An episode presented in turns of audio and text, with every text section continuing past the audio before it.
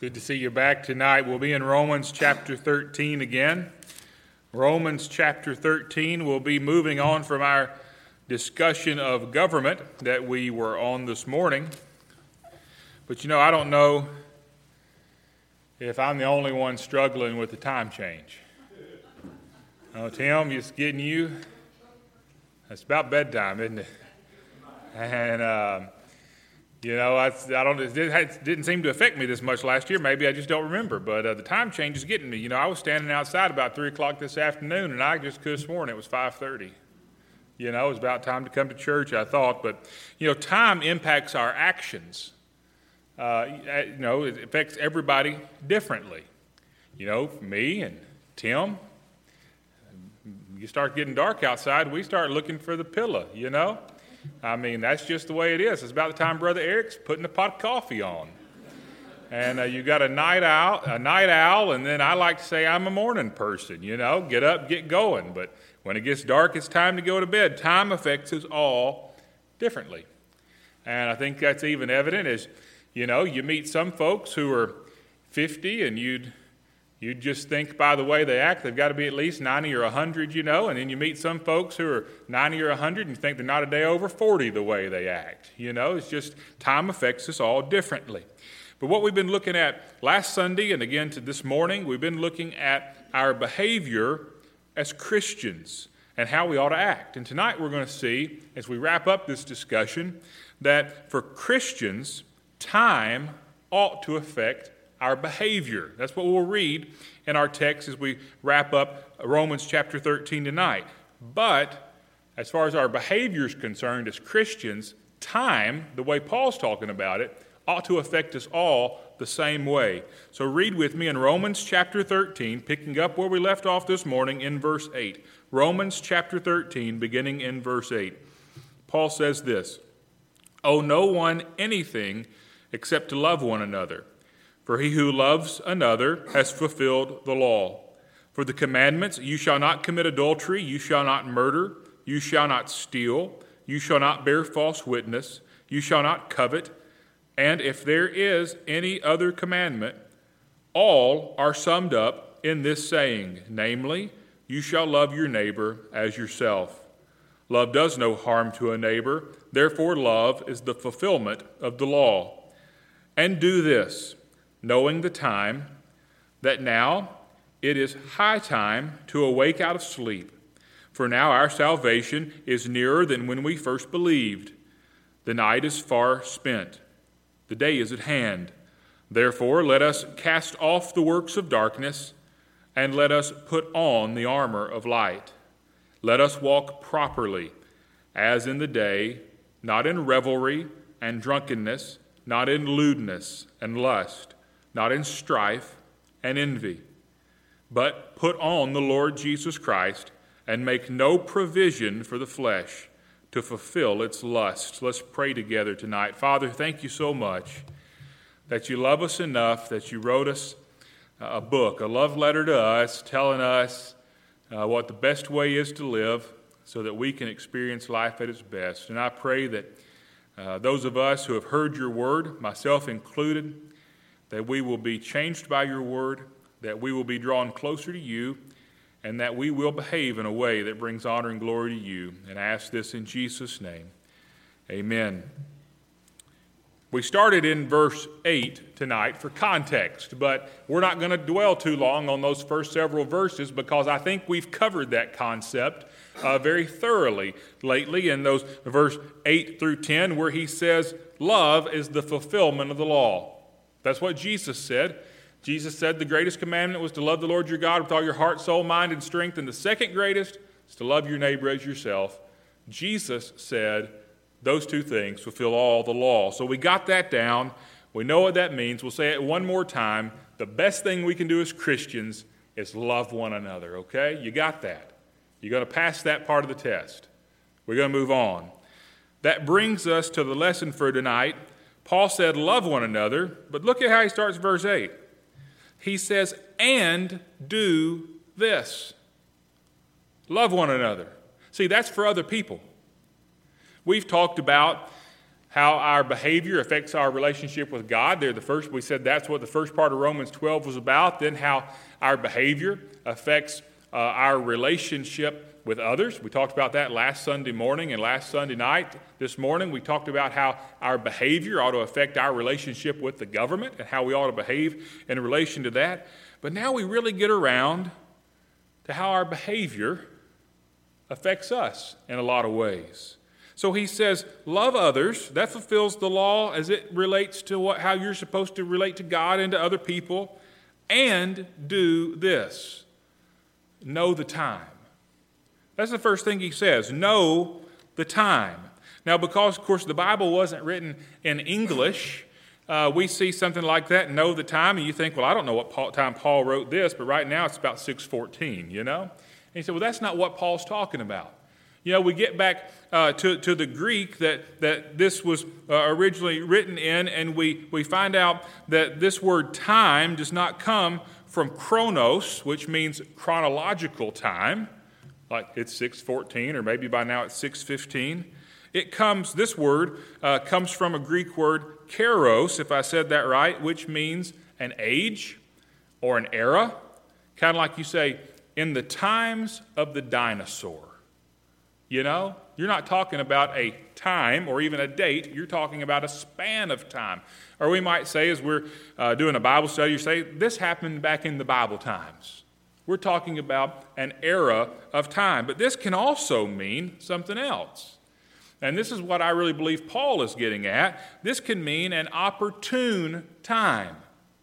That's another thing that this word can mean an opportune time. Paul says, Know that this this period of time in which you live, your lifetime, is an opportune time.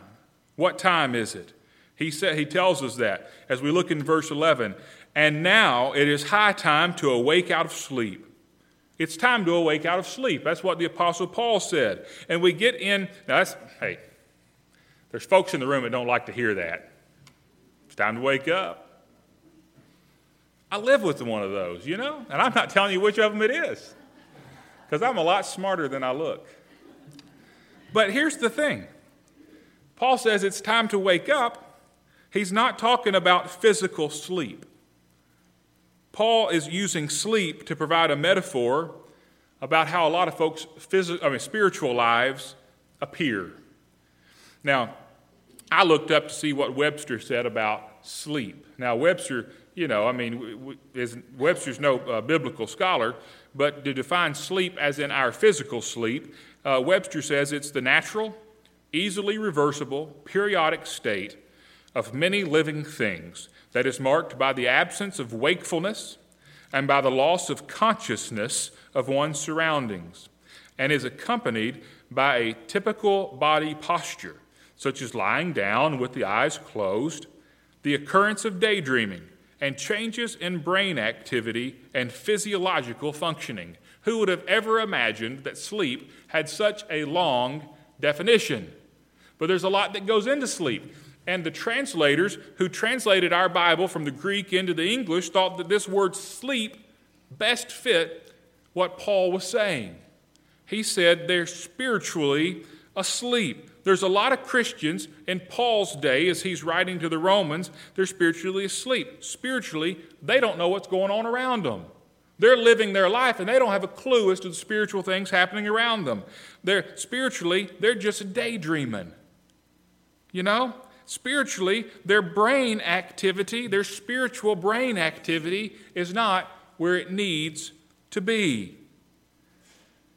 As we look around and examine the state of Christianity today, I, I, wasn't around in Paul's time, of course, so I don't know exactly what the state was, but I, I think it's worse today, probably.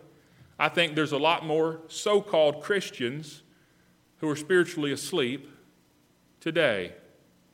It's pretty bad when you look around and you see how many folks' names are on church rolls and how many folks are in the church house on Sunday. You know, I think that's a key indicator that we got a lot of Christians who are asleep. Paul says it's time to wake up. And I'll just interject this in there. I think we have a responsibility. If we are Christians who are spiritually awake, I think we have a responsibility to go wake the other ones up. Go shake them a little bit and say, look, you got to get back to church. You got to get back, you got to get back living the way you know the Lord wants you to live. Paul says it's time to wake up and it's time to be spiritually alert. But he says there's something else. It's time to do something else. Look at verse 11. Again, he says it's time to, to awake out of sleep. Then he says something else about time. He says, Now our salvation is nearer than when we first believed. Our salvation is nearer than when we first believed. Now, salvation, as he says, as he uses it here, he's not talking about what, what we are talking about when we say so and so got saved tonight. That's not what Paul is talking about. Paul's not talking about that moment in time when the person makes a decision to trust Jesus Christ as their Savior. Paul is talking about what we would call glorification. Paul's talking about the moment we go to glory, the moment we go to heaven. That's what Paul's talking about, and he says it's closer today than it was. It's closer today. Our going to heaven is closer than when we very first believed. He says in verse 12 that the day is at hand. Look at that. He says the night is far spent. It's almost daytime. It's almost the time that the Lord is coming back. That's what Paul says. It's almost here. And some might say, well, that was 2,000 years ago. Apparently, Paul didn't know what he was talking about. It's been 2,000 years. If the night was almost over and the day is almost here, where does it happen? You know, we, we interpret the Bible by reading the Bible, and so I want us to look, turn with me, hold your place here, and turn with me over to 2 Peter chapter 3. 2 Peter chapter 3. We get a little more context on what Paul would have been thinking by reading Peter. and 2 Peter chapter 3, for context, we'll begin in verse 1. 2 Peter chapter 3, verse 1. Peter writes, Beloved, I now write to you this second epistle, and both of which I stir up your pure minds by way of reminder, that you may be mindful of the words which were spoken before by the holy prophets, and of the commandment of us, the apostles of the Lord and Savior, knowing this first, that scoffers will come in the last days, walking according to their own lust, and saying, Where is the promise of his coming? For since the fathers fell asleep, all things continue as they were from the beginning of creation.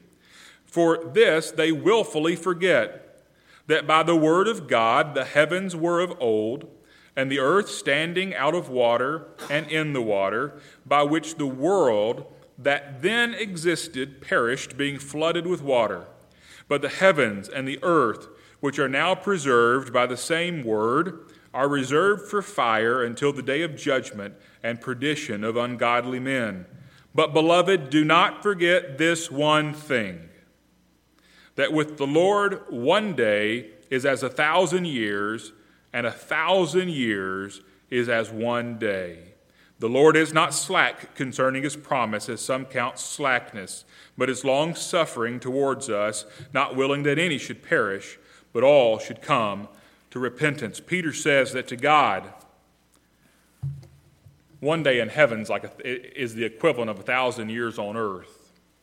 Now, when, when P- Peter wrote that and, and when Paul writes his letter to the Romans, you're just in the first few hours of the very first day. You're in the first century. It's been 2,000 years since this was written on earth. According to Peter, it's been two days in heaven. It hadn't been any time. God's not slack concerning his promise. See, God's putting it off. Oh, we'll put it off another day or two, maybe. Give a few more time to confess. God doesn't want any to perish, but he wants to give time for all who will to come to repentance. Jesus says he's coming soon. Did you know that? That's what he said. He's in heaven saying, I'm coming soon. And you might say, well, it's been a thousand years. What is soon? To him, it's been two days. But I want you to see, turn just before the book of Concordance in the back of your Bible to Revelation chapter 22, the very end of the book. the very end of the book. I just think it's important that you see it with your own eyes. Don't just listen to me say it. Look at the words in red. Revelation chapter 22, verse 20, the last few lines of the entire Bible. He who testifies of these things, that's Jesus Christ himself, he who testifies of these things says, Surely I am coming quickly. Amen. Even so come, Lord Jesus. Jesus said, I'm coming quickly. Paul, as he's writing to the Romans, he said, You need to know what time it is. And you need to know that the night is almost over. You need to know that the day is almost here and that Jesus is going to be here soon. And that ought to affect your behavior. That's why he tells them that, because that ought to affect our behavior. Know the time. The second thing he tells us dress appropriately. Dress appropriately. Paul gives us a little spiritual fashion advice, okay? Some of us need it. He gives us some fashion advice as we look at the end of uh, verse 12 in Romans chapter 13, if I get to the right page. He says, Therefore, let us cast off the works of darkness and let us put on the armor of light. Let us cast off the works of darkness and put on the armor of light. Here, Paul paints a picture using in, in the Greek there military terms.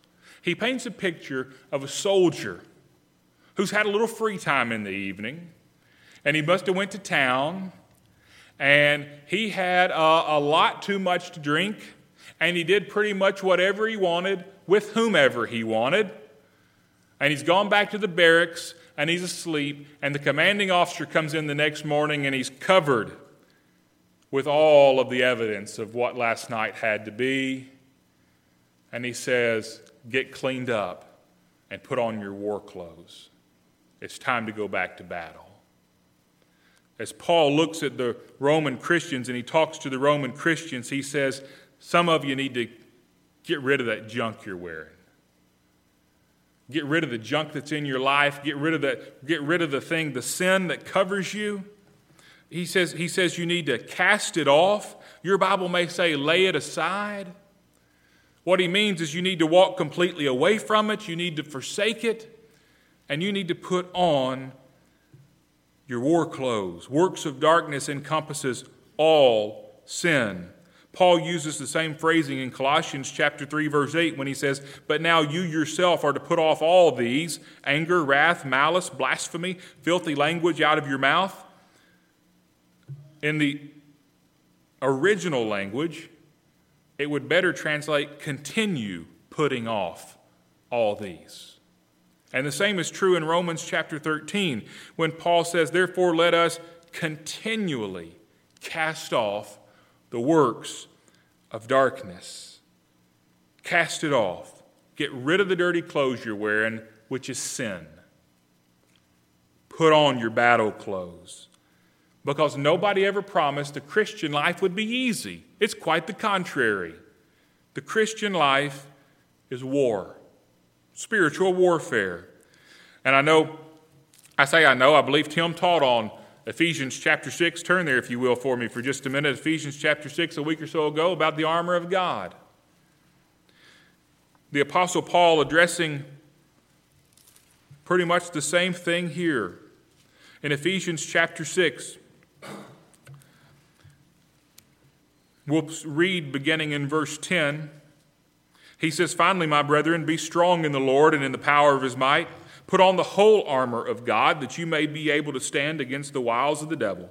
For we do not wrestle against flesh and blood, but against principalities, against powers, against the rulers of the darkness of this age, against spiritual hosts of, of wickedness in the heavenly places. Therefore, take up the whole armor of God that you may be able to withstand in the evil day, and having done all, to stand. Stand therefore, having girded your waist with truth, having put on the breastplate of righteousness, and having shod your feet with the preparation of the gospel, gospel of peace. Above all, taking the shield of faith, with which you will be able to quench all the fiery darts of the wicked one, and take the helmet of salvation and the sword of the Spirit, which is the word of God. He says, Put on the whole armor of God. That's what Paul's talking about in Romans chapter 13 when he says, Cast off the works of darkness and put on the armor of light. But he says to put on something else in verse 14. In verse 14, he says, Put on the Lord Jesus Christ. Put on the Lord Jesus Christ. What does that mean? It means that every day we ought to be constantly striving to see that our lives more and more resemble and more and more model that of the Lord Jesus Christ. Will we ever achieve it? No, not this side of heaven. We'll never reach perfection.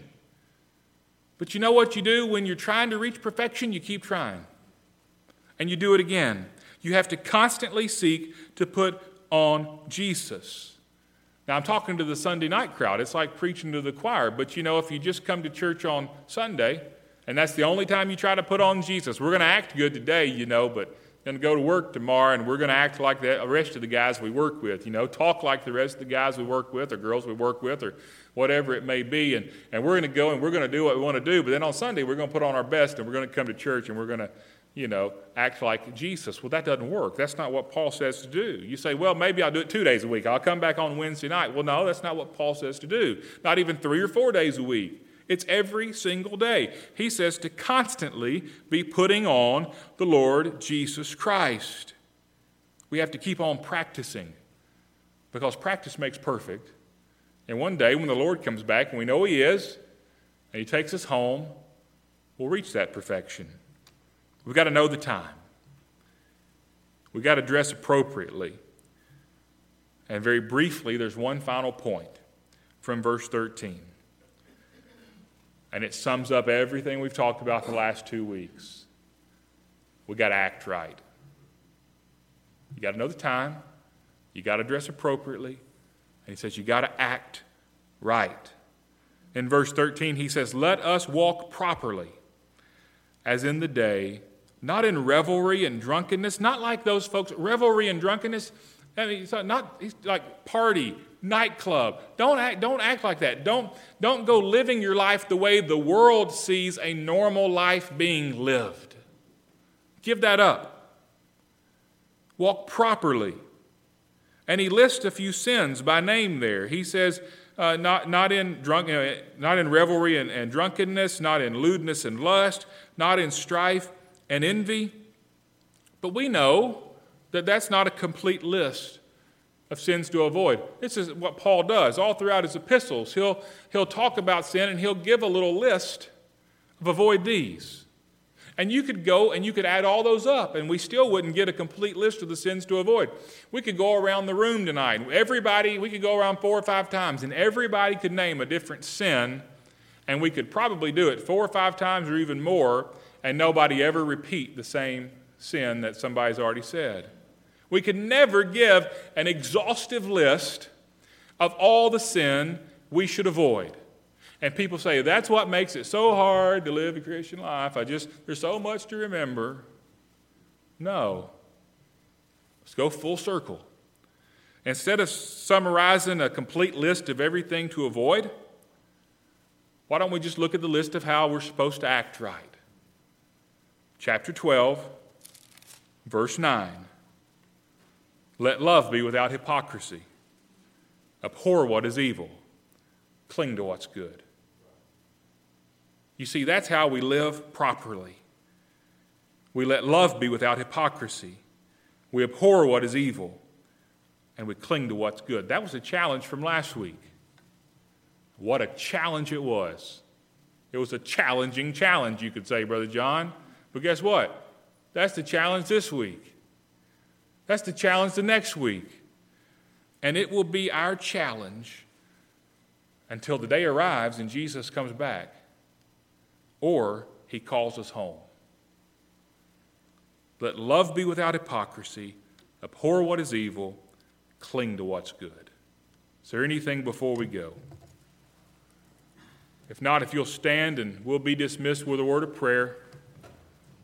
I'm thankful you came back to church tonight. And as we're uh, dismissed, Brother Tim, would you dismiss us in prayer, please?